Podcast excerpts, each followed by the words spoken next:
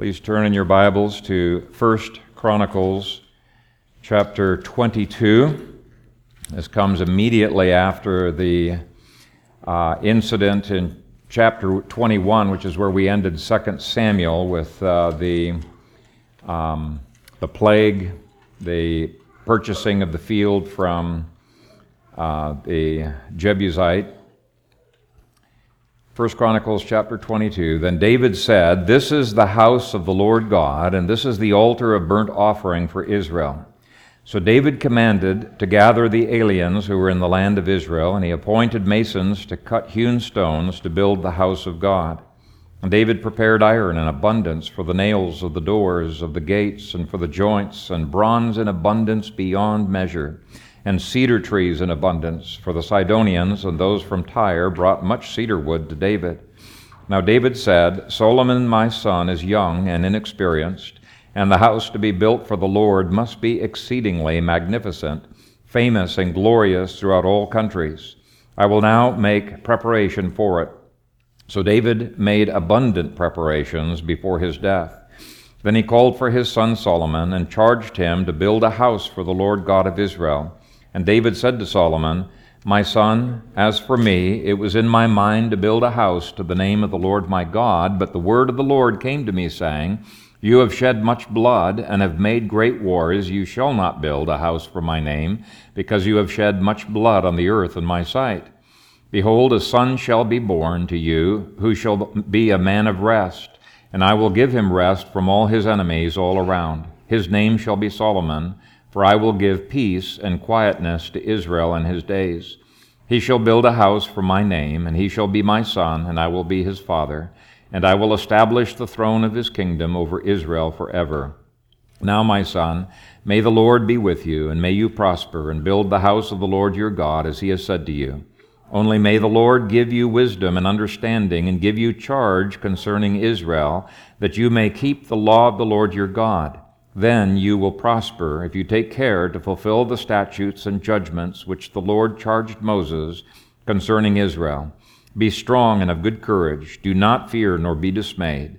Indeed, I have taken much trouble to prepare for the house of the Lord 100,000 talents of gold, and 1 million talents of silver, and bronze and iron beyond measure, for it is so abundant. I have prepared timber and stone also, and you may add to them. Moreover, there are workmen with you in abundance, woodsmen and stonecutters, and all types of skillful men for every kind of work. Of gold and silver and bronze and iron there is no limit. Arise and begin working, and the Lord be with you. David also commanded all the leaders of Israel to help Solomon his son, saying, Is not the Lord your God with you, and has he not given you rest on every side? For he has given the inhabitants of the land into my hand, and the land is subdued before the Lord and before his people. Now set your heart and your soul to seek the Lord your God. Therefore arise and build the sanctuary of the Lord God, to bring the ark of the covenant of the Lord and the holy articles of God into the house that is to be built for the name of the Lord. Amen. Father, we thank you for your word. And it is our desire to keep growing in our understanding of it. So we pray that you would bless us with your illumination. In Jesus' name, amen. Well, as most of you know, my parents were missionaries in Ethiopia for uh, 30 years, and one of the things that really impressed me about my father was the way that he strategically sought to prepare the leaders that he was teaching on how to pass the same things on to the next generation, what I call uh, building a legacy. A legacy is something that is handed down that remains from a previous generation.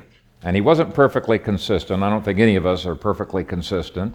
Uh, David was clearly not consistent, and uh, the legacy he was passing on to his, uh, to his children.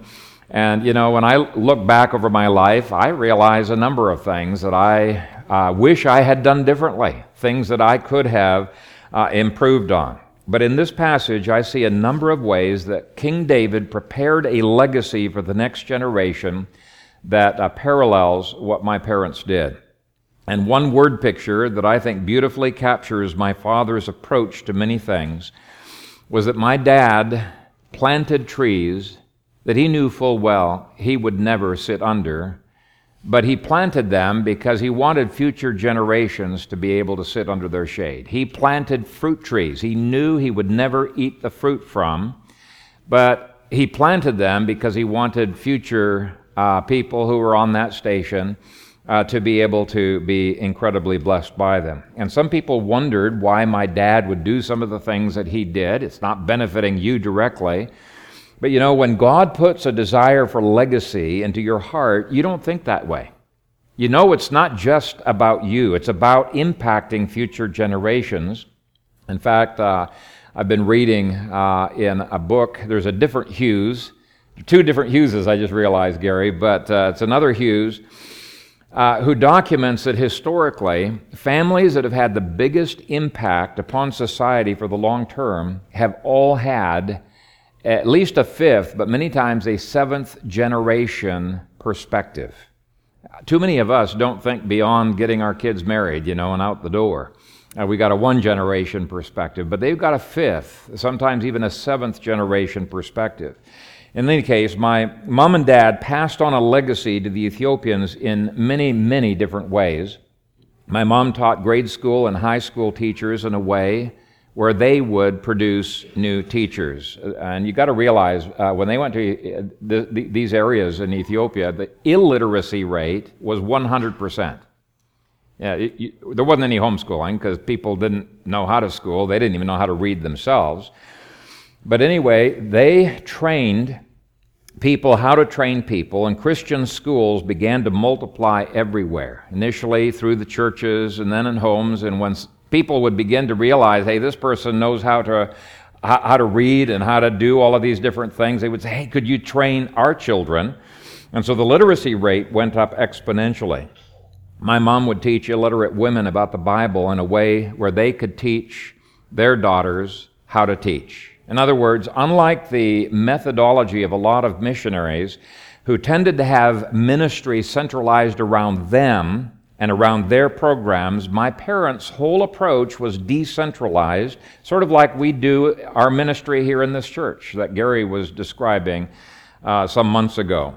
And through the principle of synergy, it just took off. And they did it that way because they knew it would give the most lasting legacy. So when communism took over, the communists could not stamp out all of the Bible training centers in the provinces where my parents had worked because they weren't De- they, were, they were decentralized, they were not centralized.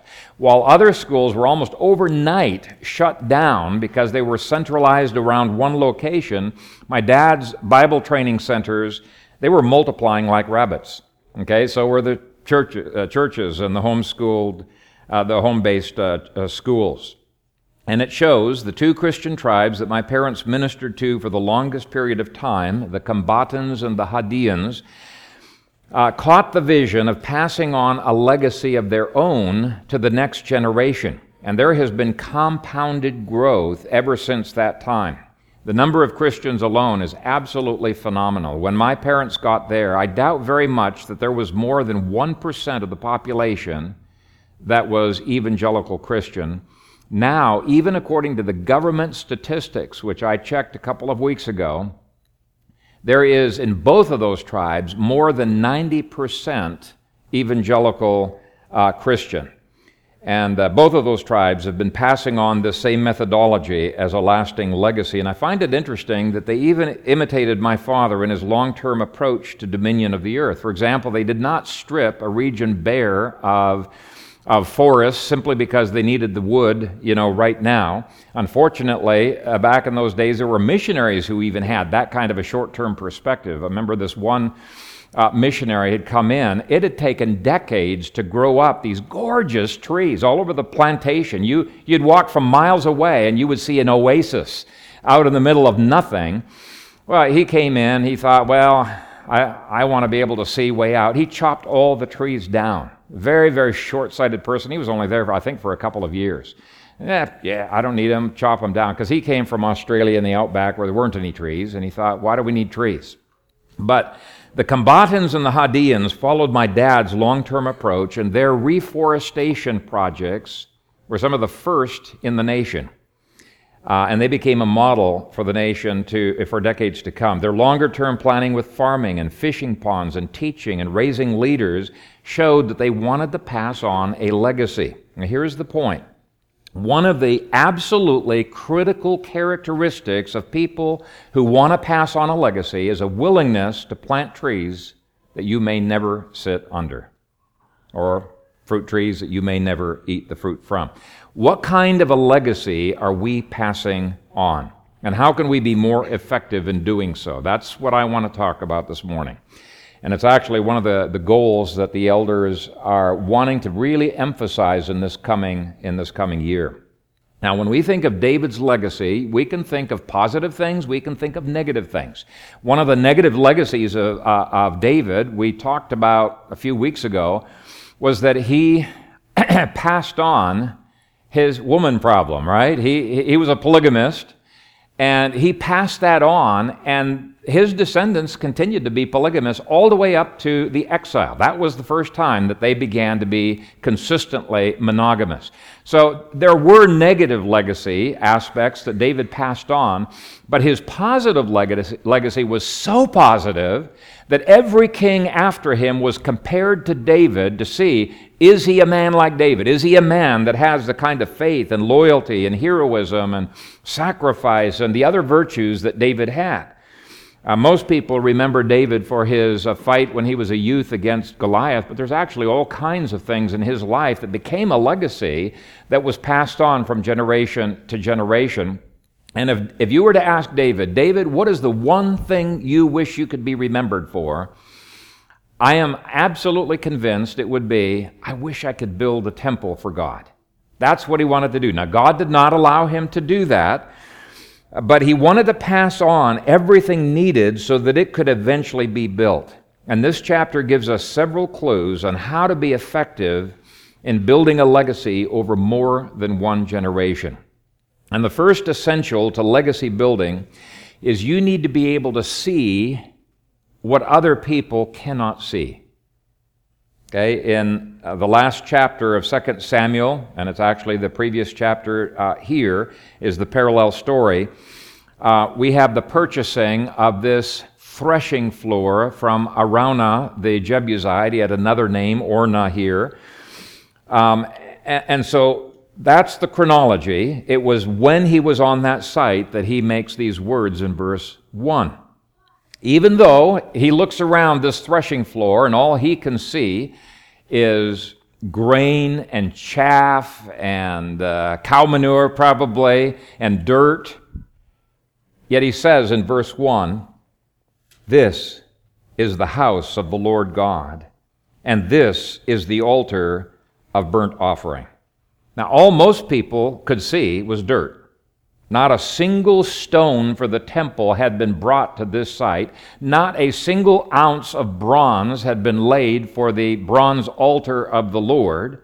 And yet, David had a vision for what could become of this property. Verse 1 is really a statement of faith of what will be on this spot.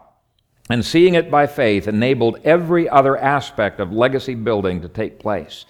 We will never attempt to ch- achieve what we cannot see with our mind's eye. That's where we've got to start with legacy building. You have to have a dream or a vision of what you would like to see in the future, and hopefully it's a biblical vision, a vision of faith that's based on the Bible, not some humanistic vision. Uh, our CPC pastor in South Carolina has this kind of a long term vision. Uh, he has bought property with their own little private lake. It's the coolest thing. If you ever get a chance to go out and visit them, you'll have to have him take a, give you a tour. They built their own little lake there. And they have enough property that they have purchased for him to be able to pass on uh, land to many generations, actually, uh, uh, of his descendants. And his vision for the leverage impact that they want to have with that property, I think, is just magnificent. Our CPC pastor in Tennessee has a different long term vision, but it too constitutes a wonderful legacy building opportunity. So that's the first principle. You need to be able to see something that others have not yet seen. And hopefully it's God who's put that on your heart. And then you need to cast the vision for what you have seen into your children and into your children's children. Now, the second, and actually point two, is the second and third things that need to be in place, are planning and preparation. Let's read uh, verses 2 through 5. They show both of those things. So David commanded to gather the aliens who were in the land of Israel, and he appointed masons to cut hewn stones to build the house of God. And David prepared iron in abundance for the nails of the doors of the gates and for the joints, and bronze in abundance beyond measure and cedar trees in abundance. For the Sidonians and those from Tyre brought much cedar wood to David. Now David said, Solomon my son is young and inexperienced, and the house to be built for the Lord must be exceedingly magnificent, famous, and glorious throughout all countries. I will now make preparation for it. So David made abundant preparations before his death. Now, every one of those actions required discussions with other people, planning, uh, various forms of preparation for the future. I really uh, like what Gary Duff's family is doing on the Duff Dynasty discussions. Maybe they'll become as famous as Duck Dynasty, you know, but the Duff Dynasty discussions, they are casting a multi generational vision of what could be accomplished with their clan. They don't even have a clan yet, but they're planning on a clan, right? They're, they're looking to the future. They're thinking through the financial issues that need to be discussed and the potential obstacles. What kind of tools do we need? What kind of vehicles need to be in place in, in order to accomplish this vision? Legacies don't normally get passed on from generation to generation without starting out with concrete plans and actions long before others can even see what you're about, what you're doing. Okay? Now, of course, you need to be prepared for the Lord to make changes to those plans but you need to start somewhere. And just as seeing what others cannot see, point number one, requires faith, point two requires faith. To actually make plans and preparations before there is much more than dirt and chaff and manure on the floor. You might be discouraged with the, the chaff and the dirt on the floor, but hey, don't be discouraged. Be driven by that vision and realize it could be a multi generational thing that you're involved in.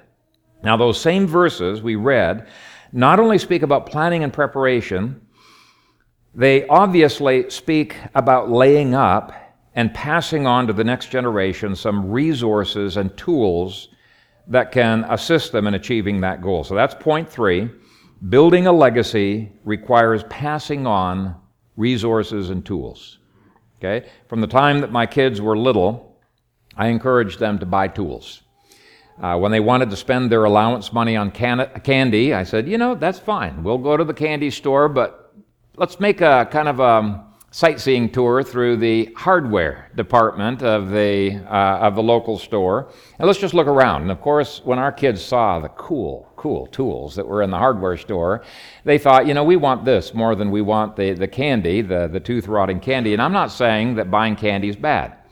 Uh, not at all. Uh, it can be a wonderful thing, but our discussions of what could be done with the tools cast a vision that was all of a sudden far more attractive than the candy was. Now, our poor apple tree just suffered miserably from those tools that they bought.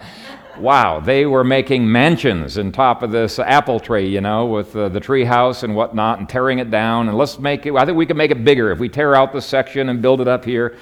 But the point was, it set patterns of thinking in place in their minds. And they were good patterns. Now, I'll hasten to say that tools and resources can come in all shapes and sizes. I tried to encourage our boys to learn multiple skills carpentry, plumbing, building, gardening, etc. Uh, Kathy did the same with uh, the girls sewing, cooking, administration, teaching skills, how to use the computer, how to research. Uh, you never know how the extra skills might come in handy in the future. Books can be great tools if you buy them strategically. Now, I think a lot of books that people buy are an absolute waste of time. Absolute waste of time. But there are books that can be incredible tools for your future that are well worth spending the money on. They don't all have to be theological books. Uh, Larry Nolte showed me a really cool book that um, you know, was designed for handymen, had just about any fact you could want to know about cement and metallurgy and temperatures and a thousand other things. It was just the coolest little book. That is a tool anybody that's heading in that direction, I think, would need to have. And so passing on an inheritance doesn't just have to involve money, okay? It can be skills and tools and connections with key people that you want your kids, you say, you know, for the direction that they're going, I'm going to give an internship that's going to connect them with all kinds of people. This helped Jonathan enormously. Um, internships, apprenticeships, conferences, economic conference CDs, worldview, computers, phones, software. Okay, building a legacy into the next generation and beyond requires us to pass on resources, tools, and skills. Now, the fourth principle is that building a legacy requires a synergy of skills and a network of experience that is multi generational. I mean, the very definition of legacy implies that one person cannot do it. Okay? No one person has all the skills and ability and experience that is needed. I want you to look at verse 5. I think this explains why David was helping. Now, David said, Solomon, my son, is young and inexperienced. Now, this is going to be Solomon's temple. It's not going to be David's temple. It's going to be Solomon's temple, but David is the one who has the experience. Likewise, Solomon does not have the friendships and the connections with artisans and shipmasters and kings and all of the other networks that David has gathered together through trial and error, sometimes mistakes, over a lifetime. Okay? Uh, Solomon needs his dad's experience in networking. But the reverse is also true. David will need Solomon's unique giftings and talents. But it's only because Solomon could stand on David's shoulders that he was able to go as far as he did. Both generations need each other, and it's clear from the chapter as a whole that they both needed the input and the expertise of other people. Now, this is not about buying a thousand acres and seeing if you could live off the land without any outside help. I think uh, that's a wrong, that's kind of a nostalgia some people have. I just want to live off the land. Um, legacy building appreciates the skills, the experience, the technologies that have been passed on from generation to generation over the past thousand years. I like computers, you know. Uh, those kinds of things I think are things we need to value. Uh, and it doesn't stop there. It's critical that the extended family itself networks with each other to help true legacy building to happen rather than reinventing the wheel every generation. Uh, if you don't somehow instill this seven generation perspective, you'll never produce a dynasty that will have an impact. So even the clan needs to be networked. All of the European and the American dynasties that have had a huge impact upon culture, whether for good or for bad, have had this characteristic. They built upon, they utilized the network of skills and experience that was found in the family. And I think it's really sad that so many American families are fragmented. Uh, they lose this ability to leverage generational experience and skill for legacy building. And I think some of it is an overreaction to hyper patriarchy, where they so emphasize the nuclear family that they fragment what God intended to be resources. If you look in the book of Revelation, you'll see even at the end of history, there's still going to be clans and tribes. Now, you can't have clans and tribes if there's not some kind of networking. If all you have is nuclear families, you do not have clans and tribes. And so I would say that if you're going to err in one direction, err in the direction of hyperpatriarchy.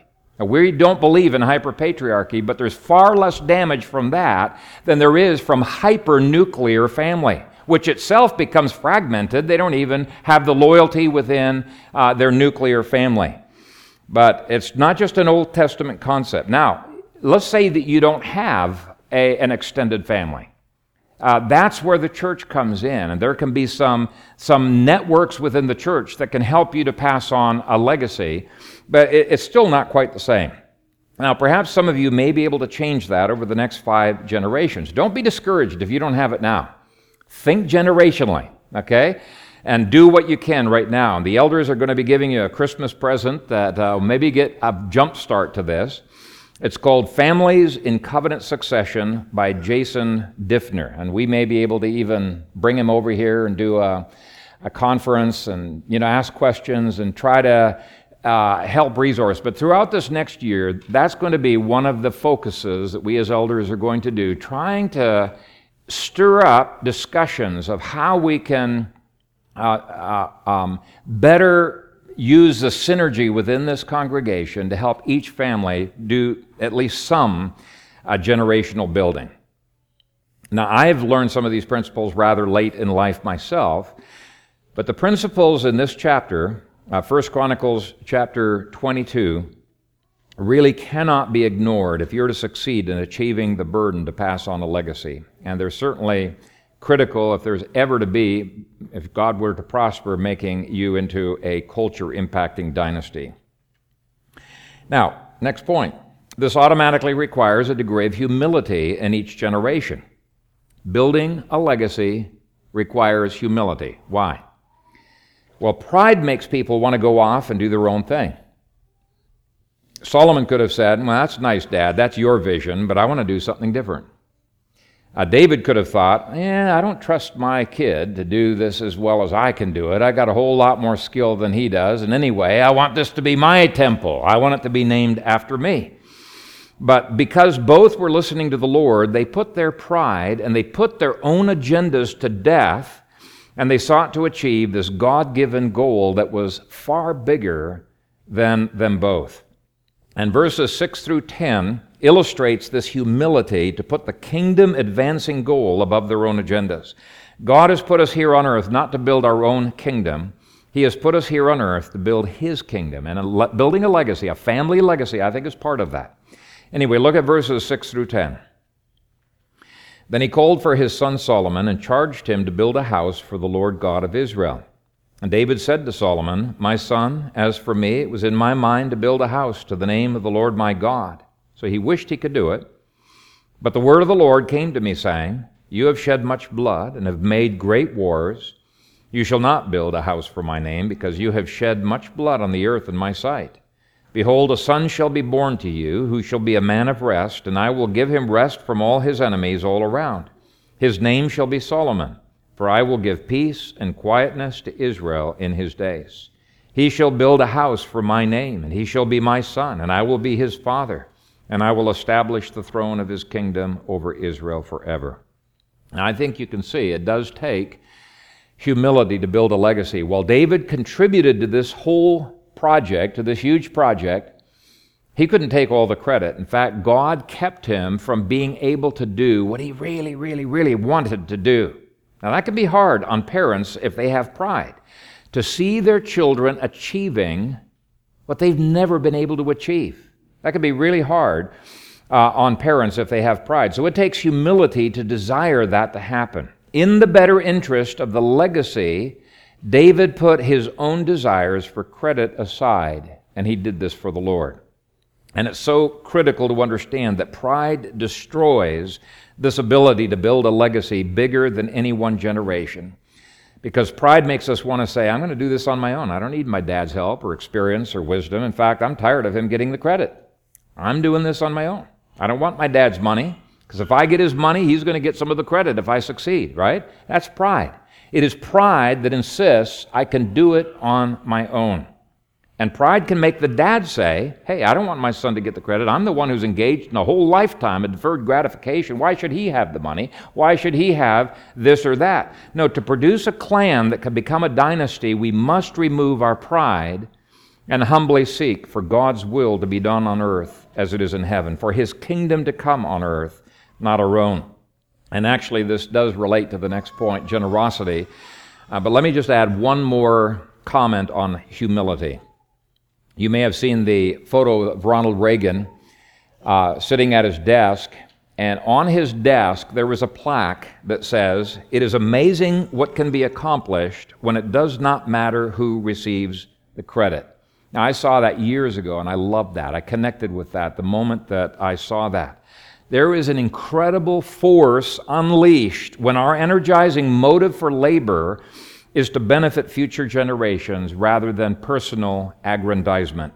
If we are willing to plant fruit trees that we will never eat from, God will bless us in some way with a legacy. It may not be as big as you had hoped it would be, but He will bless. Now, the next point is that building a legacy requires generosity. Just think, for example, of everything that your mother invested in your lives? Will your mom really get paid back for the 100,000 plus estimated hours that the average mom invests into her kids' lives? There's no way. There's no way you could pay her for all of the, uh, the, the time that she has spent on you.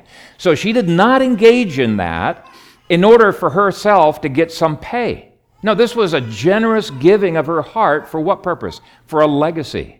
And yet, how many kids squander their legacy? They do not utilize it uh, to the max that it could be utilized. So the question is will you use that legacy wisely or will you squander it? And I believe most Christians squander the legacy that their mother has so tirelessly invested in their lives. They don't treat it like a legacy. Now, that is getting a little bit beyond our point, but I think it is important for us to realize. Our point here is that we mums and dads need to have a generous spirit of giving, giving, giving if the choice, uh, uh, the, the chance of legacy is to be achieved. And even if our investment in one pot did not work out, we keep investing in other pots, right? It's just the way investments work. Will David ever get paid back for the millions of dollars that he ends up expending on this temple? No. He did it out of love for God and because of a burning desire that God had put within his heart to achieve something bigger than him. Being driven by a legacy makes us less motivated by profit and more motivated by impact. It's one of the reasons why I give away, you know, my books and articles and things instead of selling them. I was at a, a conference one time, and there was a lady. She was just, I don't know why, she had a bee under her bonnet. She was rebuking me, and she was saying, It's really sin that you are not selling these things. Uh, and I don't know if it was that mine were flying off the shelves like hotcakes and she couldn't sell anything. I'm not sure what the deal was, but she thought this is sin. Now, I'm not saying selling your books can't be part of building a legacy. For some people, it may be. But I would much rather have a hundred thousand downloads of my materials than sell a hundred or a thousand even, okay? Because of the impact that's going to be there. It's one of the reasons why I'm engaged in uh, willing to uh, train interns. I want to invest in the next generation. Will I or Josh Duff or Tobias Davis, uh, you know, will, will, they ever get paid back for all of the hours that they have invested in getting KayserCommentary.com off the ground? You know, I, I doubt it. But you know, they're doing it out of a love for building God's kingdom. They're doing it more for the impact than they are for the uh, the profit, the immediate profit. Um, and I love the programming training that Josh Duff is heading up in his home. I mean, that illustrates the same kind of thing. It's passing on a legacy. It may not be in his immediate family, but he's passing on to the next generation. I know a number of you have been trying to do this in various ways. Now, in contrast, the people who have the sign on the back of their recreational vehicle that says, I'm spending my children's inheritance, will probably never have a dynasty. They will have a, a legacy, but it's probably not going to be as positive as they had hoped it to be. David's generosity was something that would never come back to benefit him in any earthly, tangible way. Yes, he was laying up treasures in heaven, but he wasn't doing it for the immediate profit, personal gain. By the way, this is not tax money do not think he was giving away, you know, tax dollars to build this temple. He was a multimillionaire. He was giving away his own personal resources. And he gave because he wanted a multi generational legacy to be passed on. Now, the next principle that I see is that building a legacy requires education. Not necessarily formal education, but uh, it does involve education. Now, I've already read uh, verses 6 through 10, but if you just glance at them, I'll just summarize some of the, the points that I see in these verses. In verse 6, he gives a charge of what God expects to Solomon. In verse 7, David educates his son on what his own heart's desires and passions are. I mean, he shared his vision with his son while his son is still quite young. In verse 8, David shared with his son his own inadequacies, his inabilities, his weaknesses. He wished he could have accomplished something and he wasn't able to do it. Let me tell you something. Our kids learn not just from the successes that we have, but when we are willing to be humble and say, hey, kids, don't do what we did here, they learn from our mistakes. And that's what he was doing here. Very important part of education. In verse 9, David shared God's revelation about Solomon. What is he doing here? He's casting a vision into his son's life. In verse 10, David was teaching Solomon to be driven by a God centered perspective and to live life under heaven, not just under the sun. You remember Solomon picks that up, you know, in Ecclesiastes. But you can see this education coming under uh, verses 11 through 16. I'm just going to read those. Now, my son, may the Lord be with you, and may you prosper and build the house of the Lord your God, as he has said to you. Only may the Lord give you wisdom and understanding, and give you charge concerning Israel, that you may keep the law of the Lord your God. Then you will prosper if you take care to fulfill the statutes and judgments with which the Lord charged Moses concerning Israel. Be strong and of good courage. Do not fear, nor be dismayed. Indeed, I have taken much trouble to prepare for the house of the Lord 100,000 talents of gold, and 1 million talents of silver, and bronze and iron beyond measure, for it is so abundant. I have prepared timber and stone also, and you may add to them. Moreover, there are workmen with you in abundance, woodsmen and stonecutters, and all types of skillful men for every kind of work. Of gold and silver and bronze and iron there is no limit. Arise and begin working, and the Lord be with you. By the way, education doesn't have to be one directional. I have learned a lot from my kids, and I think their siblings have learned a lot from each other in terms of legacy, passing on legacy. I love the way that the, the Duff family has their family discussions, and I'm sure everybody contributes in those discussions, right? And that's the whole point. So don't think of education as unidirectional. You know, I'm the big wise one and I'm giving my kids everything. No, you're going to be learning from your kids as well. Likewise, education doesn't have to be merely verbal. Now, David did give verbal uh, education, but he also modeled things to his sons and he showed his sons how to do things. Education and learning is many faceted. In our leadership training, we try to do a lot of our training through four grids.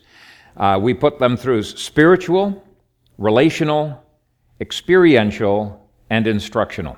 And I think you can see all four of those grids in the way in which David trained his sons. Now, the point is that legacy building requires education and constant learning. I've been learning about different kinds of trusts and different ways of passing on assets without onerous taxation. There's so much to learn on legacy building, and some of the economics conferences some of you have been going to have done exactly that. But we've got to constantly be learning better ways of doing things if we're to have a halfway decent shot at being successful in passing on a legacy. Constantly learn. For example, as the, as the government you know, changes their policies in order to rob more citizens of their wealth, you've got to learn ways of avoiding being robbed, right? Or if you've already been robbed, of recouping. You've got to constantly be learning. You've got to be on your toes if you're going to have uh, a legacy. Now, the eighth principle for legacy building is that it requires constant encouragement. In verse 10, David encourages Solomon that through God he can achieve great things. In verse 11, David blesses Solomon and he asks the Lord to be with him. You know what? The blessing of a father upon his children is huge. When your children know that you want them to prosper, it gives them an impetus to continue the legacy building. In verses 12 through 13, David encourages Solomon to keep God's laws, to make sure this is not a humanistic legacy that, that we're passing on, but a lawful legacy. Uh, know, knowing how overwhelming a huge legacy can sometimes feel, David tells him in verse 13, Then you will prosper if you take care to fulfill the statutes and judgments with which the Lord charged Moses concerning Israel. Be strong and of good courage. Do not fear nor be dismayed. In other words, David is Solomon's biggest cheerleader.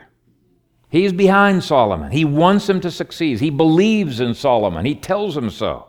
But ultimately, David believed in God who had given so many promises of covenant succession from one generation to the other. You know, there's this covenant succession to the third generation uh, visiting sins.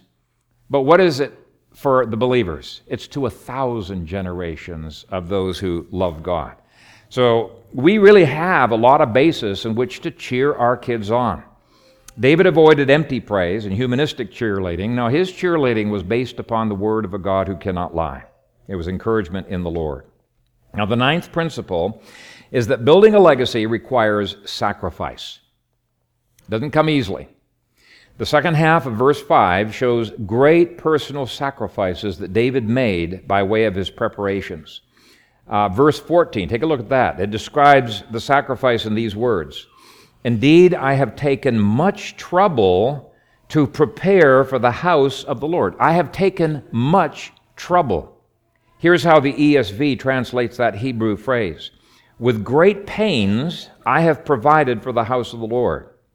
The JPS version has, By denying myself, I have laid aside for the house of the Lord. The Hebrew is indicating there are sacrifices that need to be made. Good legacies don't just happen, they are tirelessly worked at. Now, that may immediately discourage you and say, Well, I'm not so sure I want to pass on a legacy.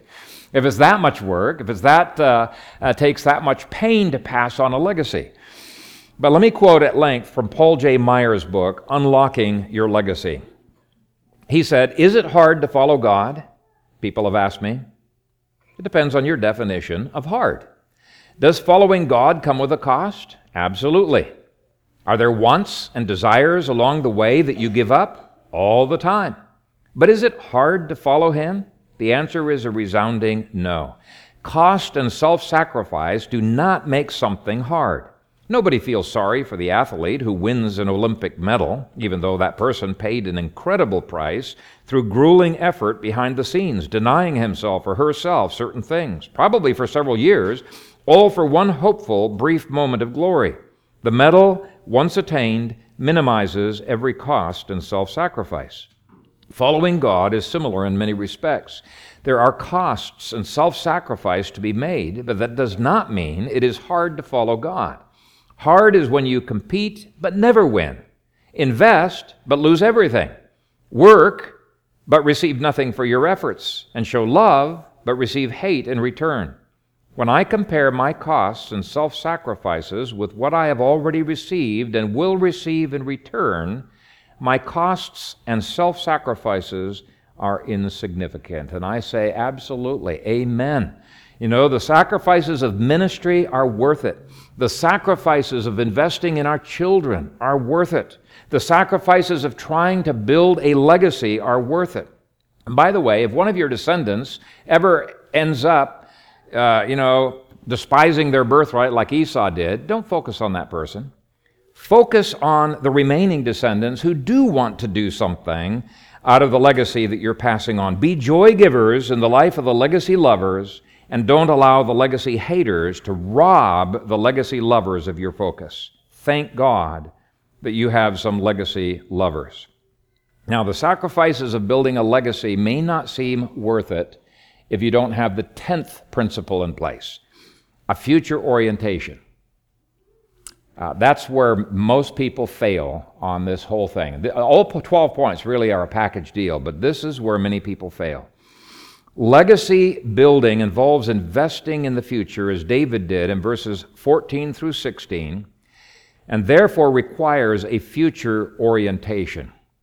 Now, a future orientation, in a nutshell, is sacrificing some things now so that you can have a much greater return or achievement in the future. So you're not simply sacrificing now so you can have the same thing uh, that you can enjoy in the future. You're sacrificing now so that something much greater can be enjoyed in the future. Now, such future orientation will not be developed in your children without a lot of careful planning and forethought.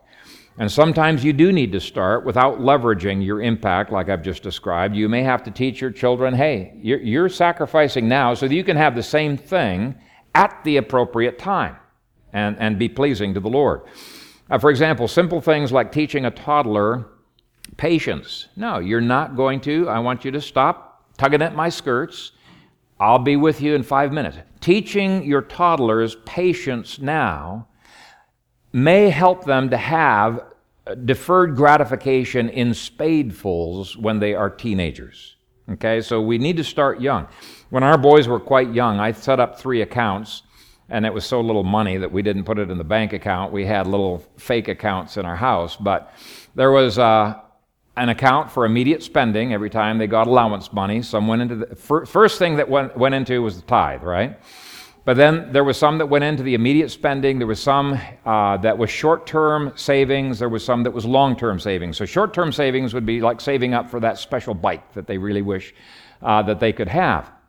And I did it this way because it would keep daily before their thinking the sacrifices that are being made now are going to result in something cool in the future. Okay? If they keep spending all of their money on candies or coffee lattes, they'll never get their bike. Okay? When they see the short term savings for that special bike taking a long time to pile up, suddenly they begin to be motivated. You know what? I'm going to forego my coffee latte today, and I'm going to put that into the bike savings, and they see that accumulating a whole lot uh, more quickly. Uh, but there are other things that you can do to produce future orientation talking with children about the long term benefits of exercise, healthy eating, etc., can be a factor in that. But in one way or another, it is important that we look at every way we can think of to successfully build future orientation into our children. The 11th principle is that, don't you love my 12 point sermons? Uh, take forever, huh? Uh, the 11th principle is that building a legacy requires enlisting the help of others. Now, it's possible that over time a clan could theoretically become self sufficient and wouldn't need anybody else. But David's large family required the use of experts from other families and other clans. So take a look at verses 17 through 19. David also commanded all the leaders of Israel to help Solomon his son, saying, Is not the Lord your God with you, and has he not given you rest on every side? For he has given the inhabitants of the land into my hand, and the land is subdued before the Lord and before his people. Now set your heart and your soul to seek the Lord your God. Therefore arise and build the sanctuary of the Lord God to bring the ark of the covenant of the Lord and the holy articles of God into the house that is to be built for the name of the Lord. Now, if David had not paved the way for peace through warfare, Solomon would not have been able to build the temple. If Solomon had not gotten help from numerous other leaders and followers, he would not have been able to build the temple. Countless people shared their talents to enable Solomon's temple to go up. And let me just comment on how we could possibly do that. And if there is enough interest in the church, this is something we could even start in 2015. But one of the ministries we did for about three or four years, till everybody was pretty much trained back then, was heritage builders. And I thought it was a pretty significant uh, significant ministry. Once a month, the church families would gather together and they would share their experiences and their knowledge with each other on that Saturday. So, for example, one uh, father who was fantastic at small engine repair uh, would take one Saturday with, uh, and always the fathers and the sons were involved in that, and uh, all together they would tear down this engine and then they would build it up, and all the while talking about the different parts and ways in which you engage in small engine maintenance. And another father in another part of the building would be teaching fathers and their sons how to tear down a gun and put it back together again. And some of the safety features that are involved in, in, in guns. And then there would be a mother who would be showing daughters the skills of, of canning and uh, being able to have a year's worth of food. And then there might be another who would be teaching art. And every Saturday we had something different that uh, we, we were engaged in. And um, for those who are starting off the building of a legacy, they don't have everything together. And I think that's where the body of Christ can be such an aid and an inspiration to each other on this concept. Paul said, I planted, Apollos watered, but God gave the increase. 1 Corinthians 3, verse 6. Uh, 1 Corinthians 12 speaks of the whole body being benefited when each part is willing to contribute his or her skill sets. And I think the more our church as a whole can begin discussing legacy building ideas and catch the vision, I think the more motivated we're going to be to, to help each other out on that. And in fact, as I mentioned, that's one of the, the goals that the elders have for this coming year to facilitate legacy building. By the way, some people get discouraged when you talk about covenant succession because they're not married or they don't have kids. hey, you can help other families out. You can be involved in passing on a legacy uh, by helping others. Uh, why do we share with each other? Because we are passionate about building God's kingdom here on earth, right? It's not about us anyway. So all of us can be involved. Now, there's one more point to make the points on the outline an even dozen. No, it's uh, to finish off the chapter. Building a godly legacy requires dedication to God. So David says in verse 19, Now set your heart and your soul to seek the Lord your God. David was totally sold out to God, and he wanted Solomon to be totally sold out to God. Now, what difference does that make? It makes a huge difference in legacy building. And I, almost everybody who talks about this contrasts two families, because there was a major study that was done uh, the Max Jukes family and the Jonathan Edwards family. And it's absolutely amazing to see what Jonathan Edwards was able to pass on.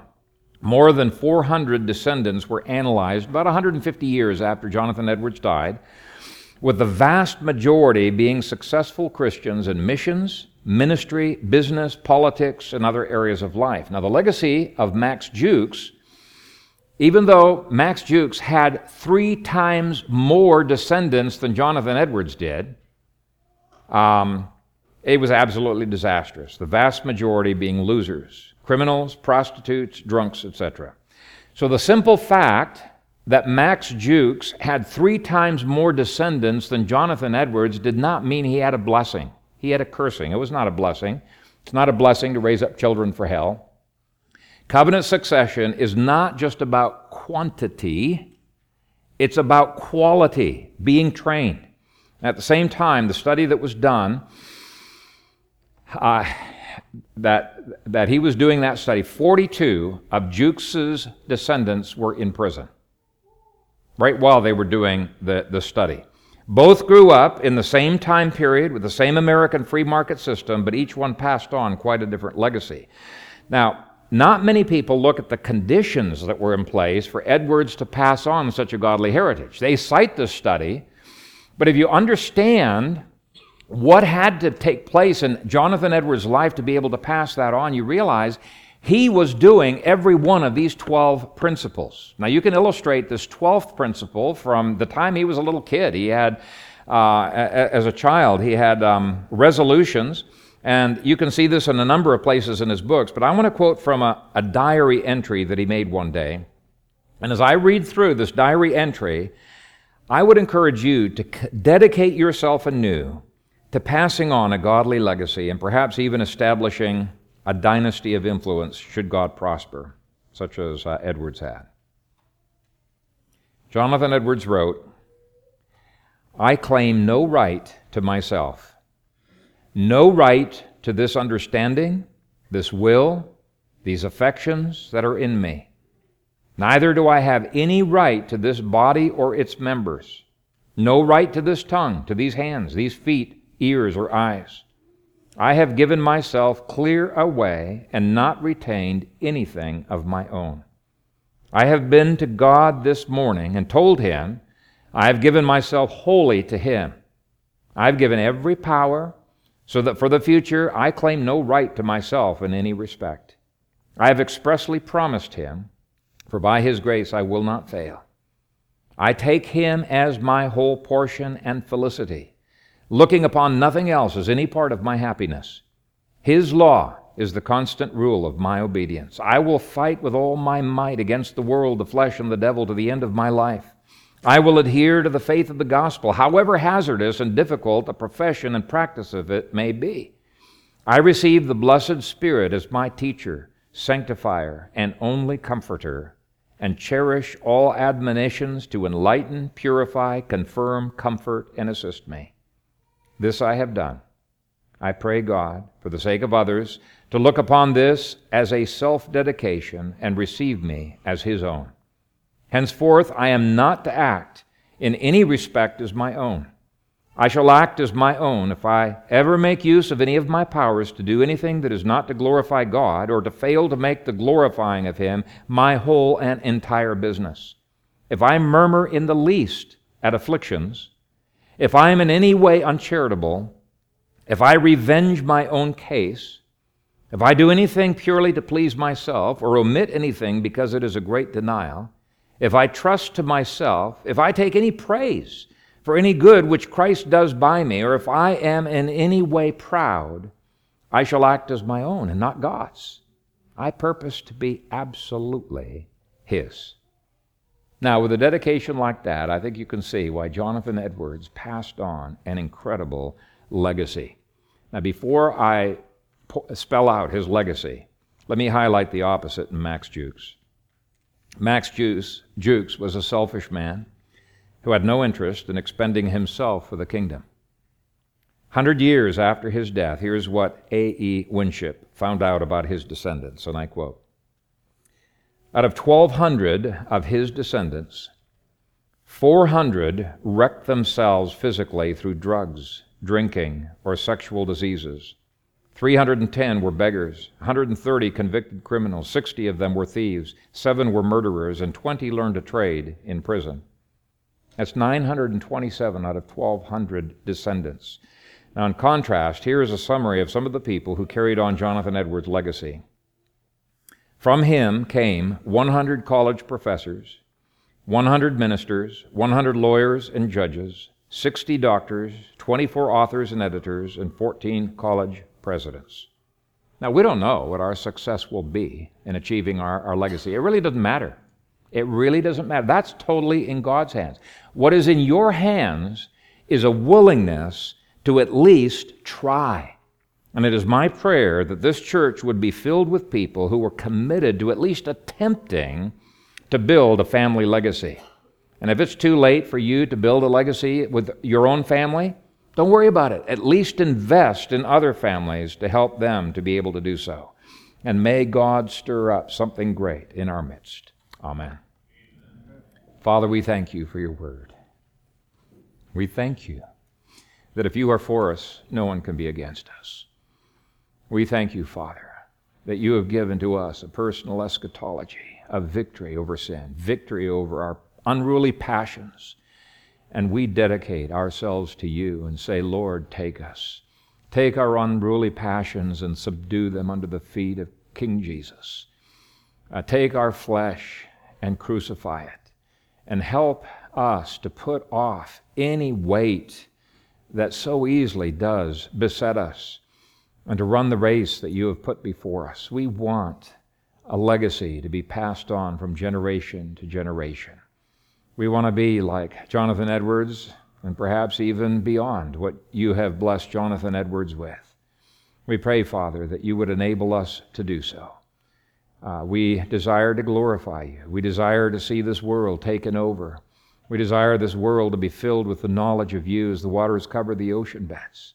We desire to see strongholds taken down, every thought taken captive to King Jesus. And so, Father, if there are any strongholds in our own lives individually, we pray that you would cast them down and enable us to be wholly given over to you. Father, please build a legacy, a family legacy, or at least, if that is not possible, enable each one here uh, to be a part of the church networking with others to help them build a legacy. And may you be honored and glorified through what we achieve and what we do. In Jesus' name we pray. Amen.